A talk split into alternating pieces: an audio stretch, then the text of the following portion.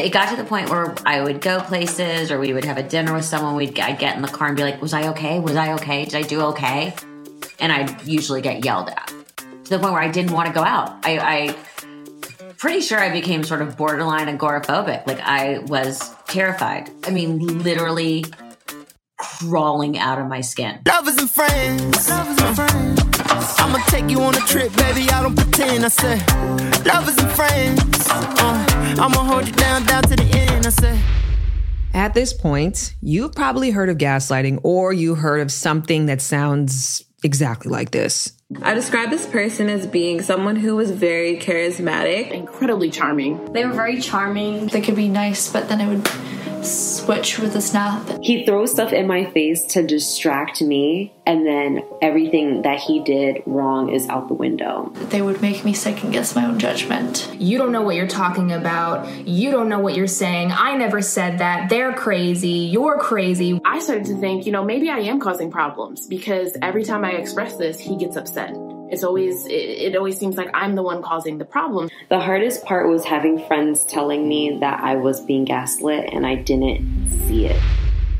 Targets of gaslighting are manipulated into turning against their own memory emotions and possibly their own core identity and those in their core circle now, everybody who follows me probably knows by now that I am obsessed with reading and collecting information about dark psychology and mind manipulation because, in my opinion, knowledge is your best, arguably your only defense against it. So, I want to share why this episode is so special to me and why I wish it came out in 2012. But first, I want to share this with you.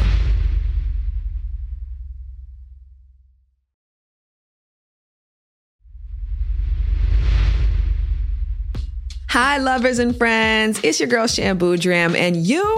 Oh, let me tell you about yourself right now. You're an incredibly smart, fine as fuck, compassionate human who chose to listen to this episode of Lovers and Friends about gaslighting. Now, if you are exactly what I just described, you might have a very hard time learning and accepting dark psychology because you cannot imagine why anyone would do these things when they could just be honest and kind and decent instead. Yes! But you got to keep in mind, people who use mind manipulation usually, A, are sadistic people who derive pleasure from others' pain, or they're the kind of person who gets a high from outsmarting other people. B, they're usually very insecure. They don't think they have what it takes to get what they want the honest way, or they were modeled very toxic behaviors growing up and think that this is the only way. C, and I think for the most cases of gaslighters, these people are takers and they become aware that the only way to get you to give way more than they would ever be willing to provide in return is to manipulate you into a false sense of reality. And once you accept the fact that unfortunately some people do have the stomach and capacity to act in this way, I think you can clearly identify if it has or if it is still happening to you. So I want to tell my story. In 2015, I was fresh off a breakup from a four year partner that I'd once lived with. And I was driving in LA, the city where I arguably moved here just to get away from my toxic partner, and I was listening to some audiobook when the topic of gaslighting came up. Now, I don't remember the name of the audiobook, but I do remember that at first I was passively listening, and then I was completely engaged, then I was engrossed, and then I was enraged. I am not exaggerating. I had to pull the car over because I was screaming, screaming for pain, screaming out of stupidity, screaming out of naivety, just literally screaming. I mean, imagine you go into your partner's room and you look under the bed and you discover a book that is titled How to Fuck Over, Insert Your Name Here. That is how it felt when I heard the steps that a gaslighter takes to manipulate their victim. So, this is how this book would go. Step one Pick the victim and prey on whatever insecurity they are most vulnerable about. So for me at this time, I had just gone through this soul rocking breakup with my best friend and my business partner. And then a couple months later, there was this guy who I clung to like a beacon of hope in a very dark time. Um, and I perceived as a result, this person was my soulmate. And then they started to cut ties with me as well. So my ex, AKA the gaslighter, really caught me while I was falling and reeling and grieving from these two losses and caught wind of the fact that this was a deep insecurity of mine, then they groomed that insecurity and used it against me. Step two, confuse your victim by denying their reality and enforcing your own instead. Wherever applicable, use the insecurity you're aware of against them to back up your lies. Because again, you already believe this terrible thing about yourself, like I am unlovable. And if they are able to hinge their accusations to that deep seated belief, then they got you. Step three to fucking somebody over via gaslighting. Collect cosigners. Use confirmation bias or confirmation fabrication to really back up your lies. This means saying things like, so and so told me that they think whatever their enforced reality is about you too. Or they might just make things up, as you will hear about in the story of Melissa Rivers, who shares her experience with her gaslighter. And that's coming up next. Step three to becoming a shitbag gaslighter become very, very good at the switcheroo. So you use enforced reality as a defense mechanism whenever you're in the wrong, even if it has nothing to do with the scenario. So, as a loose example, you might say, Oh, hey, I got into the car and it was on empty.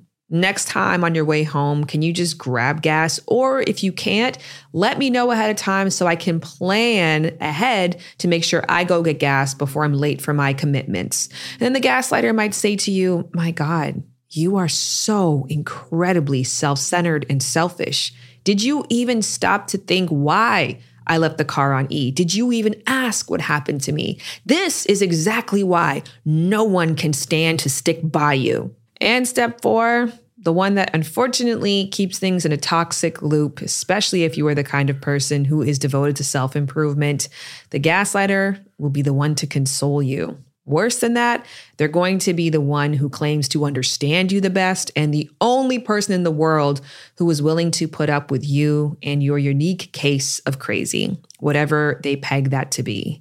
It is literally a mind fuck. And interestingly enough, when I've been talking about gaslighting over the past few years, I've heard just as many people, arguably just as many people say, oh shit, I've actually done that to people as people who have been able to identify, oh my God, like that has happened to me. So, that to be said, I hope everybody is invested in this episode and they're all ears because we're going deep into gaslighting. And we're also going to be doing this. One of my favorite psychologists who really blew this topic wide open and as a result blew my mind wide open in ways that I genuinely think that you'll benefit from as well. But before we get to that, I want to talk with someone who's been through it and is still going through it, even though she left her gaslighter years ago. So I want you to meet Melissa Rivers, an entertainment journalist, New York Times best-selling author, an award-winning producer and correspondent, an equestrian, an Ivy League graduate, an accomplished public speaker, an animal advocate who was wounded so deeply by a gaslighter that she told People magazine she'd probably never be in another long-term relationship again. She's also the host of Melissa Rivers' Group Text podcast, where she shares her thoughts on whatever she and her friends are texting about. So I was a guest on Melissa's podcast a couple months ago, and we had such great chemistry, such a great time that I invited her to be on Lovers and Friends. I didn't know where the conversation was going to go. I did not expect it to go here, but I am so, so grateful that it did. And I think you will be too. The last time that we talked, we talked about flirting, we talked about seduction, we talked about putting yourself out there, we talked about motherhood. You gave me some incredible advice that no one has it together and you told me an amazing story about your kid having like a rolling fetish. My kid now has a spinning fetish, so every time she spins, I think of you now. Oh, yeah. Um, just roll and roll and roll. Like, where are you going? And when we were talking last time, you were sharing about your own love life um, or your opinion on the lack thereof. And then I saw something in People magazine that I wanted to get your reflections on because this is actually a couple of years ago that you had said this that you have come to a place where you've gotten to peace with the fact that you're not going to have a great love story in your life moving forward. Yeah, you know, I, I think at the time of that interview, I thought I had made peace but apparently I was just doing what I play, say, playing mental hopscotch, which is if I say something enough times, maybe I can get there. It, you know what? It honestly goes in waves. There are times when I'm like, okay, this is it. I'm good. I'm so good. And then there's other times where you go, God, I wish I had someone to share this with. Well, Melissa, you have a son and you've definitely been partnered in the past. Can you share with me a little bit about your intimate history, maybe what you saw growing up or what you experienced as a teen and as an adult um, that led you to a place where you felt like, I don't even have the energy to try anymore? I think there's a few few things that I find. One is I always place blame on myself first when something's going wrong what am I doing to create this? Which not ne- isn't necessarily the healthiest place to start. That's, I think, number one. Number two, I'm way too forgiving and trusting. And that has burned me. I give fifth, sixth, and seventh chances, not just second chances to people.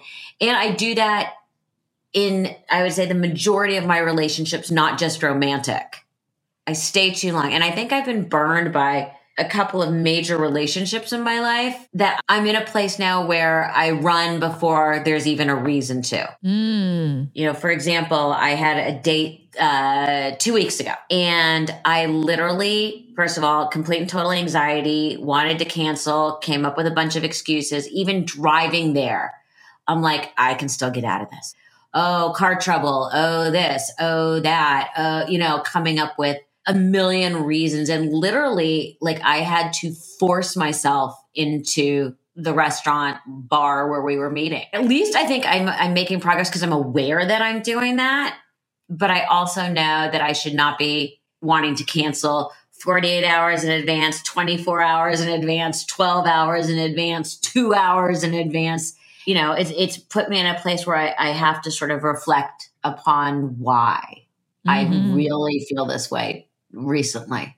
Well, it seems like you gave two really strong reflections just now that there's a fear of yourself, you know, the version of you that puts yourself in a position to get harmed because you stay for so long and you trust for so long.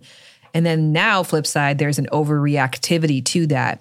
So, in your reflections on like why why am i so terrified why am i so nervous why am i so nervous to the point that i gave up hope at one point what comes to mind for you being hurt, being betrayed, also making sure I don't get into a relationship just to be in a relationship. Yes. Because I think that's a trap a lot of people fall into. I was going to say women, but men too. But the trap of overlooking things too early on. I mean, I think about my last significant relationship. There was stuff within the first six months that were such red flags. I remember thinking they were red flags, turning them on myself, and then forgiving. And that would have saved me years of heartache. I think I'm still healing from the breakup. He really, are we allowed to curse? Hex, I'm, I want to say hex, yeah. Fuck yeah. okay. He I just, uh, he really fucked me up. He really fucked me up. And in a very when I was in a very vulnerable place in my life, which was right after my mom died. This relationship really fucked me up much more than my marriage did. So I want to get nosy, but definitely feel free to be, be like, back up um, if it's too okay. much so. But what specifically fucked you up? Like, what made that relationship so traumatic? Um, a tremendous amount of gaslighting I would love if you could define what gaslighting it means. Basically, convincing someone that their reality is not actually reality, I think is the easiest definition. Where for me, it was to the point where I thought I was going crazy. I literally thought I was going crazy being told I didn't say things or I did say things or things that didn't happen or did happen in hindsight, realizing the only way this person could feel good about themselves was by tearing me down. I remember one time we had had an argument and he said that that there was that I had caused such a scene and did it, which I hadn't. And we'd gotten into an argument and I walked away. And, you know, it was in the restaurant. We got in, I walked away. And um, I was very upset. It was on a New Year's, and I was very upset. And I was crying and walking back to the room, and security was like, Are you okay? I'm like, Yeah, I'm fine. And then when he came to the room, he was like, they, they told us we have to leave. And the next morning, I apologized to the concierge or whoever it was, the person in charge of our, our accommodations. And they said, What are you talking about? We never called anyone. I've been in a gaslighting relationship before, and the thing that gaslighters do extremely well is they turn other people against you or they make you believe other people. So Yes. they'll say, everyone else thinks this about you. Everyone thinks Yep. that you're this. And then it creates a relationship where this is the only person who's seemingly willing to put up with you. Oh, the, I'm the only. Who else is going to put? Who uh, you say? Go look at yourself in the mirror. Who's who would want you? You're going to end up old and alone. Everyone thinks you're crazy. Everyone's scared of you. Nobody wants to tell you anything. And doing disappearing acts and making me panic. And I mean, really bad, really, really, really bad stuff. And then a horrific breakup. Well, around the time that you were going through a horrific mourning period. yeah, I was in a bad mourning period when, and I, I literally think back, I feel like I felt like I was preyed upon, but I know I wasn't because I don't think this person is a bad person. You know, in- no, girl, I general, don't I know. think they're- what? I, I think they're really fucked up. But still good? I have to believe that I didn't waste almost four years of my life with someone who is intrinsically a bad person. Mm-hmm. I just think they have so many of their own demons that it's out of control. But I can't, I think if I allowed myself to believe this was just a bad person, I'm, I'm not sure, I'm not sure I could go there. I think that's Which again is me being too forgiving. Right. Well, I mean, it's also, I, I was reading this book that talked about compassion and the difference between empathy and compassion. And empathy is like, oh, I feel for you. And compassion is, I understand you. And I'm making an attempt to see things from your perspective. And it was like the biggest uh, roadblock to compassion is dehumanization or infrahumanization, where I'm like, you're a monster or you're less human because you did this. And so what you're doing, you're writing the textbook on compassion.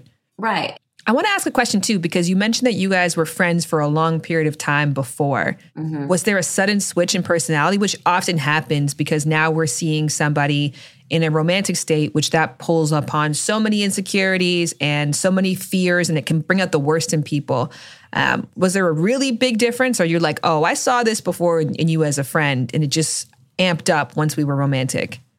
I think I saw it before as a friend and thought, oh, well, it's going to be different now. Because when we got together, everyone was like, finally, after all these years, you guys, finally, enough already. Let's let's get this show on the road. But a part of the gaslighting sometimes is because that person can't believe they're with you. And so they implore these manipulative tactics to make sure that they stay with you. So I wonder if this is somebody who like held a torch for you for a long time and then finally got a chance with you and panicked.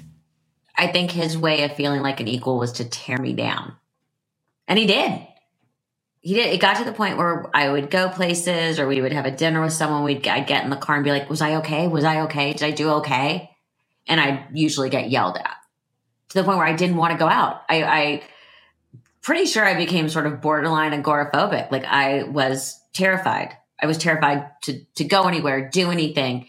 How did I look? Um, did I look bad? Did I, I mean, literally crawling out of my skin. I'm so sorry this happened to you. It is vile. Well, I think it's, by the way, I don't think it's, I don't think it's that uncommon. Oh, it's not uncommon at all. Yeah, that's why I think I hearing your experience is so powerful because I'm going through it in my own mind of own experiences. I know people who are listening right now are like, A, I've been in that, or B, unfortunately, I'm currently in that. Yeah, and it's it's so hard to get out of because all of your insecurities have been so not just tapped into but manipulated to where you almost become paralyzed by them. I'm wondering if you were familiar with the term gaslight while it was happening, or if it was something that you became a PhD professor on after you left. I didn't realize it till I was getting ready to leave. And I'd never really heard, I'd heard the term gaslighting, but I never thought of it as something that was would happen in interpersonal relationships. I thought of it more on a you know, news kind of political scale, you know, more of in a manipulative, larger sense than, you know, I always thought of it as more as like somebody's a compulsive, I always thought of it more as somebody's a compulsive liar or mean or manipulative. I didn't realize that there was an actual subcategory with a whole name. And when you read it, how did you feel? I think I tried to pretend that that wasn't the situation, that it was really sort of individual silos. And then all of a sudden, I'm like, what a fucking asshole. He's totally gaslighting me. And a friend of mine pointed that out to me. And it's interesting because once I got out of it, literally, I think about three days after I threw him out, my friend sat sat me down and did kind of like a mini intervention to make sure I wouldn't go back. What did that look like? Just not confronting me in a mean way, but being extremely honest on how debilitating and dangerous this relationship was for me and pointing out a lot of things that I think I I knew but I didn't want to admit to because I covered everything. I covered everything you did PR up. for him. Big time. Big time. At that point I was so exhausted that I'm like I can't do PR. Because I'm curious because you got into this relationship and all your friends were like, finally. When you got out, it sounds like your Yeah. friend was like, finally. Yeah, I think we it was it was a huge disappointment to a lot of people. And I'm sure I was a huge disappointment to a lot of people and in his life just like he was a huge disappointment to a lot of people in my life. I want to talk about your friend, but specifically outside relationships, because often what happens in gaslighting relationships is it causes so much mistrust for ourselves. And then also, that person doesn't just mm-hmm. gaslight you and say everyone doesn't like you. They also try to turn you against other relationships. So I wonder if the fear that you had and that you're working through now of getting back out there also stems from a place of seeing how a romantic relationship can negatively impact so many of your other relationships. Absolutely. Absolutely. I, I, the first thing, or not the first thing, the second thing I think of, the second thing I think of when I'm going on a date with someone or meet someone was, how is this person going to fit into my circle? How is this person going to fit in with my friends? Is this going to be a situation that's complicated or a situation where someone's really going to be an outsider or make me uncomfortable with my friends. And that's become a much, much bigger piece of it for me. How did that relationship impact your other relationships? he liked my friends. He enjoyed being around my friends, but just it was never, I can't even say it was never a match because there were plenty of times it was. I think my friends just saw the bigger picture and they went from really liking him to really disliking him Because of who he is or because of who he turned you into? because of her, who he turned me into. And they could see the manipulation and all that long before I could. Long before I could. They said, Are you okay? You want to? I mean, I literally was like, I stopped hanging out. I stopped doing all because I was so insecure.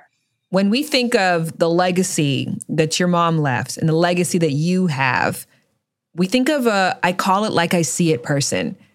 Somebody who is so in touch with reality that they're going to say the things that everybody is thinking, but they're afraid to say, but you're so grounded.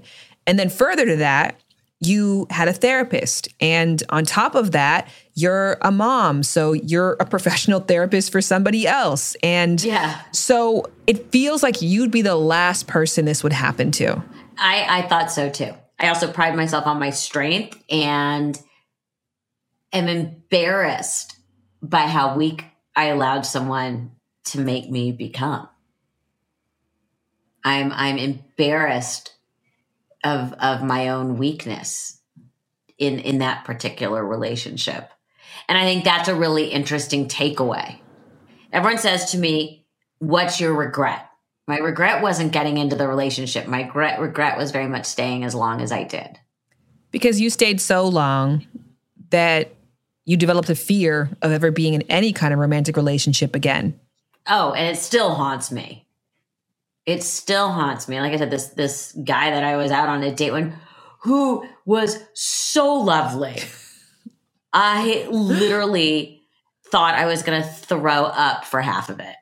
Because this is the thing, we all enter into relationships with that. And furthermore, this ex was a friend. So we go into this altruistically thinking this is a lovely person, this is a good person. Is it that that experience made you second guess your own judgment now? Oh, absolutely, absolutely guess my own judgment, and I find the biggest piece that I uh, am really having trouble with is why would anyone want to be with me? What? That's that's still to this that's day. Where I still to this day. I mean, I literally cannot meet someone to save my life, and I am not an easy match. I know that when I got out of that relationship that was gaslighting, one of the jokes that I would say is I've never felt so prepared to answer the question on job interviews what are your shortcomings and weaknesses? I'd be like, how much time do you have? Um, yeah. But I got past that by saying yes to a lot of dates and being around people who were like, oh man, this person thinks I'm cool. This person thinks I'm hot. This person thinks I'm good enough. This person thinks I'm interesting enough. And when I knew that my husband is my life partner, I had this like really specific moment where I looked at him and I was like, you actually think I'm a good person. Like, I don't have to audition for you or prove it every single day no matter what I do, even if it's imperfect, you always view it through the lens that like I'm a good person. And I feel like that was my first time experiencing that. And then from that moment on, I just was able to only expect that out of other relationships. Um, so I'm just kind of curious because Melissa, you have so much love around you. Because a lot of times I work with people where they're looking for a healthy romantic relationship, but none of their other relationships are in order. They don't have good connections with their family members. They don't have friends. They lack self love. They lack a greater appreciation for life overall. And they're hoping to find this one person who's going to shift all those currents around. So, in reflection of that, do you feel like you're at a place where you're not as pressed for romantic love because you have so much other love around you? Or is it just a fear that you're unlovable all around? I think it's the combo factor. I think I still have the voice telling me you're not good enough, you're not pretty enough, you're not successful enough, you're not young enough, you're not skinny enough, what, whatever it is. But I also know that that's the voice in my head. Unfortunately, in the world we live in, a lot of those things do come into play, especially with men over the age of, shall we say, 45. Um, because most of them are looking for, you know, they're they're trying to date younger or whatever. They don't really they're getting out of their marriages with women who were quote unquote equals. Who who were equals and they don't necessarily want that again. But so that's that's also been an interesting component where one guy flat out was like, "Look, you work too much. You're you're too still in your world in your career." And he didn't mean it in a negative way it just didn't work for him. The last thing I want to ask you is if you met someone like yourself, because you give hot takes and you give honest reflections for a living. So you meet somebody who is still scarred from a relationship that was riddled with manipulation, with gaslighting, with emotional trauma. And that person says to you, I don't think I could do it again. And furthermore, I don't know if anybody would want to do it with me again. What would you say to that person? I would say you can't live in fear. I would say that I'm appreciative of them being upfront about what their baggage is and making the other person aware, but you would want to make sure that person isn't owned by their baggage. Like I always say, baggage is fine as long as it fits in the overhead or under the seat in front of you. Don't give me any gate check shit. I think we can end it there. yes. Thank you so much.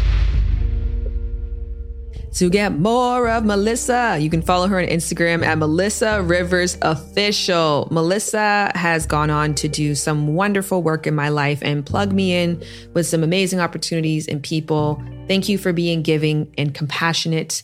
Um, I'm really grateful for you and I adore your work. I think you'll adore her, adore. I think you'll adore her work too. Is that my New York accent? I don't know. So Lauren actually listened to her audiobook, Lies My Mother Told Me, Tall Tales from a Short Woman, and she was obsessed, thought it was hilarious and insightful and just really, really great. So take a listen to that um, after you are finished listening, of course, to Melissa Rivers Group Text Podcast, wherever you are listening to this podcast. Up next, I have the pleasure of not only bringing on someone from my own lovers and friends circle, but definitely an expert on the topic as well. And that is expert Dr. Barry Goldstein, who is a clinical psychologist, a public speaker, a production consultant, an executive coach, and even a published board game designer. I really do enjoy and adore his contribution to my life and to my work. And I think you're going to feel the same way too. He drops so many gems, including this one. The very basis of gaslighting is that you are going to do all of these things the lies, the cheating, the denial, the separation, all these things that are just horrible.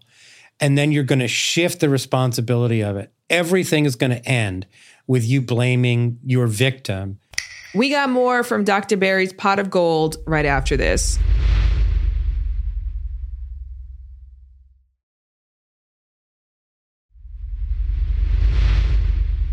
I'd like to get your initial reflections to that, Dr. Barry. You were talking about compassion uh, with Melissa, and I think that you were being quite compassionate with her.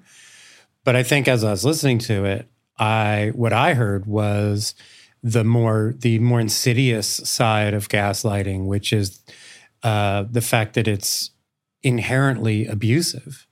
Right? It is a power play. It's manipulation. Um, it's covert right? And that it's not in it's not direct manipulation, it's all this indirect manipulation. But what I heard was the story of someone who felt victimized uh, and was trying to rationalize that victimization, which is part of the gaslighting, right? If you think about the cycle of, of an abusive relationship where there's this uh, ongoing, um, optimistic, maybe pseudo innocent hope that that person isn't the monster that you are fearful that they are. But just the bit of it that I heard makes me feel like that person was abusive to her. And does that desire for that person not to be a quote unquote monster come from a need for self preservation, or are you still trying to protect the abuser? It's three things it's the need for self preservation so that you don't feel like such a dummy for having bought their garbage, right? That's part of it. Uh, the second part of it is that you're trying to protect that person, right? That you're trying to say, well, they can't be so bad because I love them. How could I love them? And the third part of it is that they have manipulated you into rescuing them over and over. An abuser, an abuser always uh, manipulates the cycle so that they're uh, turned into a monster, but then they come back and then they seem like a shining wonderful person and maybe they treat you exceptionally well then they treat you horribly. So that cycle of um, of the chain of that abuse um, can um, reinforce this notion that they're they're not that bad. They just bought me that tennis bracelet then you know then they do 10 horrible things. And our wish our desire when it's someone that we love is that that person is worthy of our love right how else would our love gotten on them we don't want to feel like we've loved the wrong person. That's responsible for an awful lot of suffering in human nature. This notion that we just want the person that we love to be the person that we love. But when there's deceit and manipulation, then this is uh, this is super dangerous. And let's not forget, gaslighters don't pick a random victim. Abusers don't pick a random victim. The thing that they're the best at is picking a victim who's going to play the game of that victim story. They know who's perfect. You know, like gaslighting doesn't happen to everybody. It happens to people who are identifiably compassionate and willing to give people a second chance and believe that you can improve someone by loving them, which, you know, that's debatable. Some of it has to do with they have to have some questioning of their self worth, right? There's got to be some doubt and uh, they just they they also tend to be pseudo innocent, you know, which is a, a, a term uh, Sheldon Kopp, famous psychologist, wrote about, which is this like it's a naive innocence, like a belief in fairy tales. You know that if this person loves me, then they must have goodness about them, and the person could be proving you wrong ten ways from Wednesday, and you just won't believe it. It was cool watching you listen to it, which I've never actually done before because usually we send it to people in advance. Yeah. Because then hearing your responses, like your visceral reactions to things, because I would think that most psychologists would be of the belief system that everybody's good, that there are no bad people, that everybody is just flawed to some extent, but there's no bad people. But you were like, no, isn't doing a bunch of bad shit definition of a bad Yeah, person? Yeah, right. He, I think he said like I'm filled with, or she said I, I think he's filled with his demons, and I'm like, I think a person who's like filled to their eyeballs with demons is probably not a good person. Like you know, I mean, we can debate for much longer than this scope about what makes someone bad, right? But I think it wouldn't be a bad definition to imagine that someone who acts intentionally to harm someone else and to diminish them is someone who's behaving badly. Right? Are they inherently bad? I don't know. I, you know, I don't. Is there a soul? I don't know. Like, you can just keep. That's a. Once you start opening that box, like you got to keep slicing that apart to find the answer. But I do know that a that a person who gaslights knows what they're doing, and here's what it comes down to: monogamy is tough right? If anybody knows that you are like the champion of that story right? You've you talk i've heard you talk so many times about like if you're going to be committed to someone in a monogamous way that is uphill work. Mm-hmm. And it got to be a good payout for that right? Of intimacy and love and connection and increased strength. You have to be a better person for being in that relationship or it is simply not worth it. At least it's the very least it's not worth it but when you're in a relationship with someone who's gaslighting, they are taking you down every single time. Their control comes at your expense. That's never a positive thing. It's like, it was a pet peeve. Someone who rides their bike with a Bluetooth speaker on it, playing music to the world. right? That's your pet peeve. You're gonna cut this out, I'm sure, hundred percent. But like when you're walking, when you're like hanging out, and someone comes by on a bike and they're blasting their music on a bike. Here's my point: you are having, you're listening to your music at the expense of the world. I don't want to listen to 20 seconds of your terrible music. I know you guys all came out here to ride, but I came out here to party. Dude, why? What? Why what? Why are you doing this? Because I can't stand to be alone with my thoughts for even one second. Maybe he's trying to bring joy to the world. No, he's not. Not in 20 second segments. Here's what it implies a selfishness of, of, pleasure in the world and if your if your pleasure comes at the expense of the others so like you think of someone who's bullying or teasing or gaslighting. It's all in that same zone where like your personal power comes from making someone else weak. Yes. and gaslighting is always selfish. It's always servicing the selfish needs of the abuser at the expense of the other person. And that's horrible. It's it's it because that person leaves in debt to that relationship. Why is it lovable though? Because to your point about what relationships should provide, and it's logical that monogamy is such a heavy commitment, such a heavy ask of somebody. It's like asking me to invest $100,000, but in return, I'm not getting anything of value. If, quite Worse, the opposite. your, your, You're your value is lose is is being lost. But it happens. and for Melissa, right, her self value is still damaged from this. I mean, she can't account her own incredibleness, right? Her own love and her own attraction and her own ability to love someone else. She just it's it's completely been devalued by this. So you become trapped where they prey on your weakness. They make you feel um, disconnected from your own sense of self and your own sense of reality. They make you question the the reality of the world, and so you love that person as a desperate grab. You're just you're holding on for dear life. That person's charming, but because the charm is the way that they the surface charm is the way that they attract people to them. A gaslighter is looking for your vulnerability as a way to prey on it. So that's a little bit different, right? That's like eh, to me, it's always like I always use the metaphor of when you open up a new puzzle, there's always a few pieces that look stuck together. They can even look like they belong together, but they're not. Those are the worst pieces because if the picture don't match, it's not together. Even if those pieces are locked together, that's what these relationships are. They're not appealing, they are destabilizing, and the person's holding on like they're falling off a ledge. And the, and the abuser's doing everything they can to, to pluck off one finger after another of the person. So whatever's left holds on that that much tighter. And even Melissa is not she's not vilifying this person because maybe they still have a connection or overlaps in their lives. But just listening to it casually, you're just like, oh, this guy, this guy's up to no good. It's hard to find anything positive in someone who's dragged someone down so deeply and so completely. I think we're conditioned, especially in this therapized culture that we're coming into, to always look for sources for compassion and to always look for ways to connect with people and to empathize with people rather than to dehumanize or infrahumanize Correct. them. Yeah, right. Anybody, if anybody, any perpetrator, we want to understand. We know, for instance, that all abusers have been abused, right? How else would you learn what abuse is, right?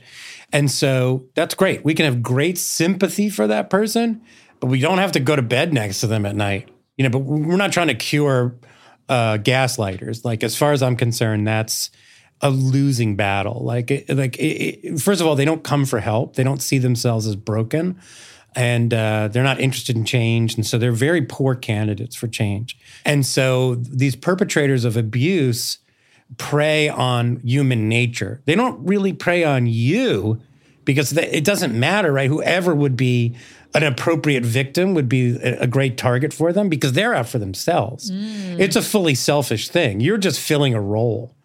It's really not personal, right? That's the whole point of it, right? The disparaging comments, the cutting you down, you know, to making you feel like you're crazy, all of these things.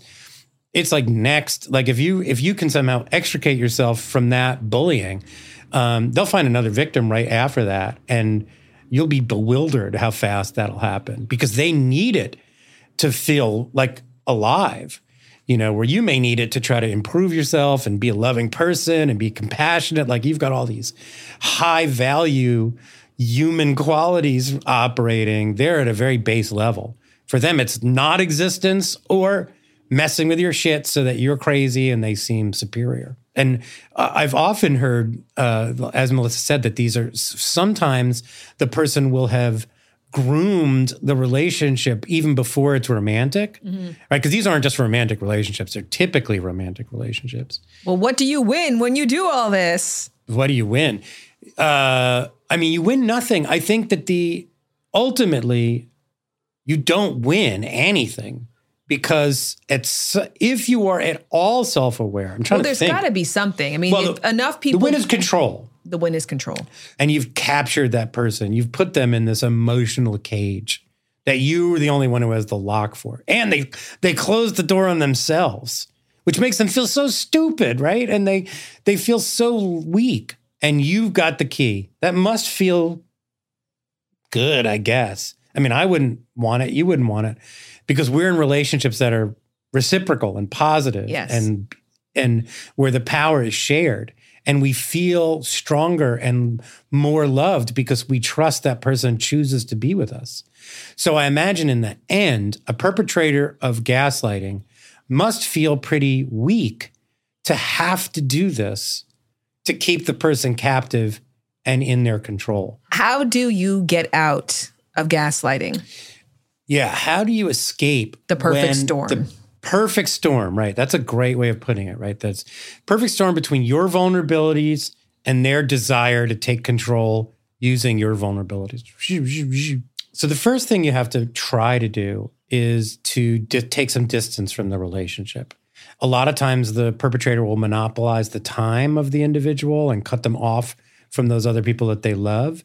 And then that dovetails with the next thing, which is you need to find your trusted allies. And maybe that has to be a new person. You may have cut yourself off from the people that you love. So everybody's got that best friend that's always honest with them. That's the first person cut out of your life by the perpetrator of gaslighting. Find them and just tell the story and hear from their angle them say to you like this is nuts like this is really unhealthy you need to hear that because your perception's been so damaged and so beat up um, it's important for you to take good notes Yes. right Yes. i know that's i think if by any by the way if you need to take notes in your relationship it's time to be worried but you know the perpetrators of gaslighting are so good at blowing out your sense of fact that you got to say like no no no. This is the text. Like you got to save that text. And then really there's only one solution and that's terminating the, the relationship. There's no i've i can't think of in my 20 plus years of working with couples and with relationships any way that these relationships heal. They have to end. The- i think the perpetrator might be able to get themselves out of it if they can find the brokenness that caused it. And I know that victims of gaslighting can find peace and love at the end of it and recalibrate their heart to be able to love again. Um, but I don't think they can do it together. And that's part of what keeps people wounded is they're just waiting. They're waiting for it. As opposed to, I think, what is a different solution, which is to like go out and carefully meet someone new. What's so pleasing about new you know, new whatever, new relationship, new love, is that we we get an opportunity to reinvent ourselves within the world of that relationship. Yes. It takes the right healing relationship. You know, I don't I don't think it's just therapy that could cure you from being a victim of gaslighting. And I don't think it's just time. Mhm. You know, time does not heal this wound. I think it really takes a corrective experience with a trusted partner, really careful, controlled, um, managed intimacy where you, you know, really f- have faith in that relationship.